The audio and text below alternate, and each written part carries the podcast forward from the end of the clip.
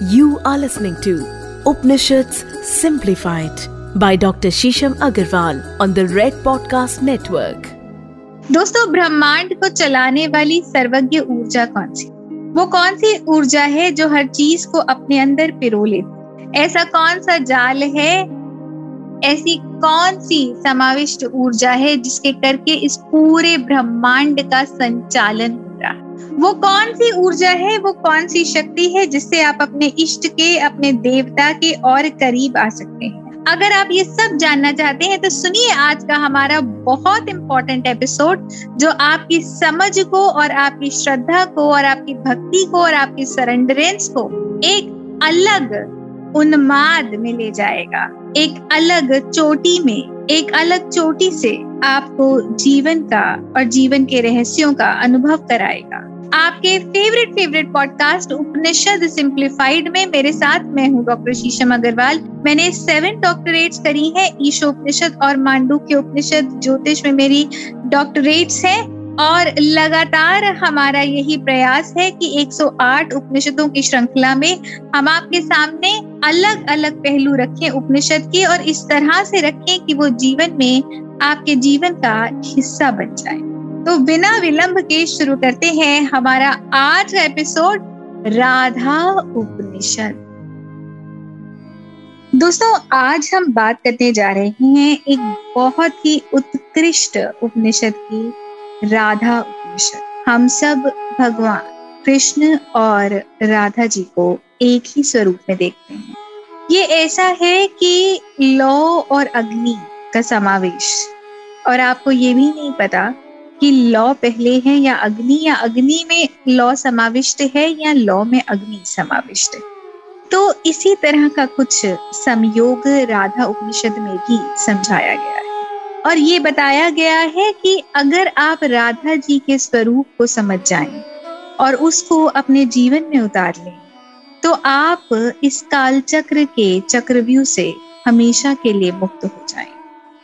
दोस्तों काल चक्र के चक्रव्यूह से मुक्त होने का ये मतलब नहीं कि आप फिजिकली भौतिकवाद में, किसी और डायमेंशन में फिजिकली ट्रांजिट कर जाएँगे परंतु इसका ये मतलब है कि आप जहाँ पर भी हैं, वहाँ होकर भी आप टाइम स्पेस कॉन्टिन्यूम में मेंटली बहुत ऊपर उठ जाएँगे आप बहुत एलिवेट हो जाएँगे, आपका विजडम लेवल बहुत ज़्यादा बढ़ जाएगा।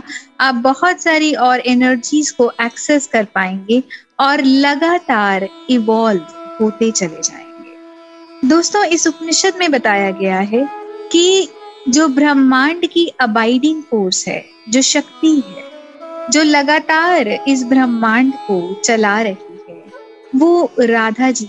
भगवान कृष्ण सृष्टि से भी प्राचीन है, सृष्टि से भी पुराने हैं। वो हमेशा से हैं, सर्वज्ञ हैं सर्विद हैं।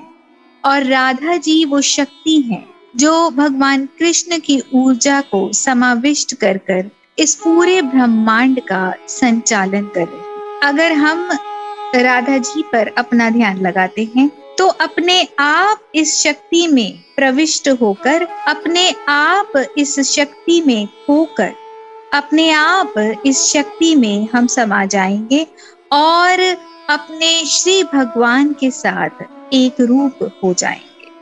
दोस्तों, किसी भी तरह से मोक्ष पाने के दो तरीके या तो आप स्वयं ही अपने इष्ट के साथ एकाकार कर लें, या उस शक्ति के साथ एकाकार कर ले जो आपको आपके इष्ट तक पहुंचाती श्री राधा वही एक शक्ति है। इसलिए राधा रानी को राधिका भी कहा जाता है और गंधर्वा भी कहा जाता है। राधा जी के 28 नाम भी इस उपनिषद में बताए गए हैं और ये कहा गया है कि अगर इस 28 नामों का नाम संकीर्तन भी कोई व्यक्ति कर लेता है तो वो भी राधा जी की ऊर्जा से, उनकी एनर्जी से इतना अंतरंग हो जाएगा कि वो अपने आप श्री भगवान कृष्ण की ऊर्जा में समाविष्ट हो जाएगा। श्री भगवान कृष्ण इस ब्रह्मांड का आदि भी है और अंत भी इस पूरे ब्रह्मांड की संरचना उन्हीं की ऊर्जा से एनर्जी से हुई। और उस ऊर्जा का संचालन करने वाली आधारभूत शक्ति राधा जी। दोस्तों, हम आपको अगले एपिसोड में इन 28 नामों के बारे में बताएँगे और और जानकारी देंगे कि किस तरह आप राधा उपनिषद से अपने जीवन को असेंशन की तरफ़ लेके जा सकते हैं। पर अभी के लिए अगर आप श्री राधा में अपनी ऊर्जा को केंद्रित करें, लगातार राधा रानी का स्मरण करें, उनका जाप करें तो धीरे धीरे आप ये पाएँगे कि आप अपने इष्ट के और करीब आ रहे जितना ज़्यादा आप अपने इष्ट के करीब आएँगे उतना ज़्यादा आप अपने आप को अपनी परिस्थितियों से ऊपराम पाएँगे उतना ज़्यादा आप अपनी परिस्थितियों से अपने आप को ऊपर उठा हुआ देखिए।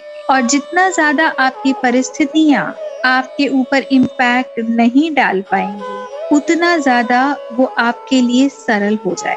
जीवन आपके लिए सरल हो जाए। इसी को हम इवॉल्वमेंट भी कहते हैं और इसी को हम असेंशन भी कहते हैं। और क्या हम इसी को मोक्ष नहीं कहते? तो छोड़ते हैं आपको इस बार इस प्रश्न के साथ। सोचिए और हमें डीएम करिए मैसेज करिए और हमें बताइए। हम आएँगे आपके सामने इसी उपनिषद का पार्ट टू लेकर हमारे अगले एपिसोड में। तब तक के लिए बहुत बहुत नमन और अभिवाद धन्यवाद।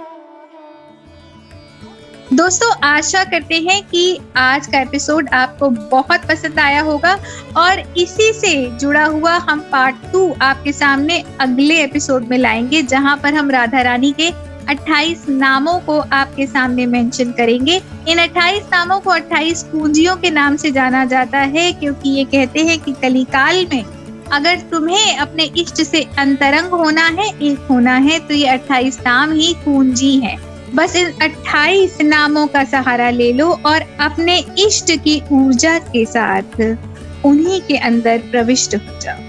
दोस्तों, आशा करते हैं कि आप हमें इसी तरह आगे भी अपना प्यार भेजते रहेंगे, अपने प्रश्न भेजते रहेंगे। आप हमें डीएम कर सकते हैं, मैं आपको इंस्टाग्राम पे मिल जाऊँगी, डॉक्टर शीशम अग्रवाल के नाम से।